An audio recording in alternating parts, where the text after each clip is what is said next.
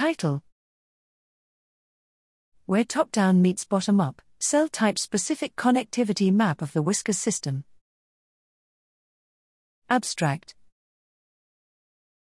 Sensory motor computation is a closed loop process where bottom up information collected about the current state of the world is integrated with top down, internally generated knowledge, task and goal related affordances to create an action plan.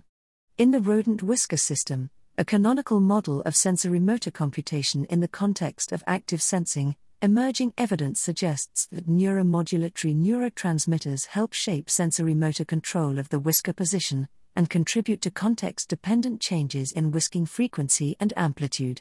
Given that neuromodulatory neurotransmitters are primarily released from subcortical nuclei whose long range projections target the rest of the central nervous system, the circuit mapping of top down neuromodulatory control of sensory motor nuclei in the rodent brain will help to address the mechanisms of active sensing systematically.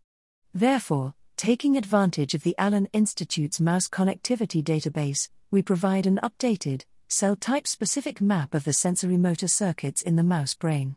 The map includes 180 projections, 65 of which were not previously reported in the literature, across 18 principal and neuromodulatory neurotransmitter releasing nuclei of the whisker system. Performing a graph network analysis of this connectome, we identify cell type specific hubs, sources, and sinks, provide anatomical evidence for monosynaptic inhibitory projections into all stages of the ascending pathway, and show that neuromodulatory projections improve network wide connectivity.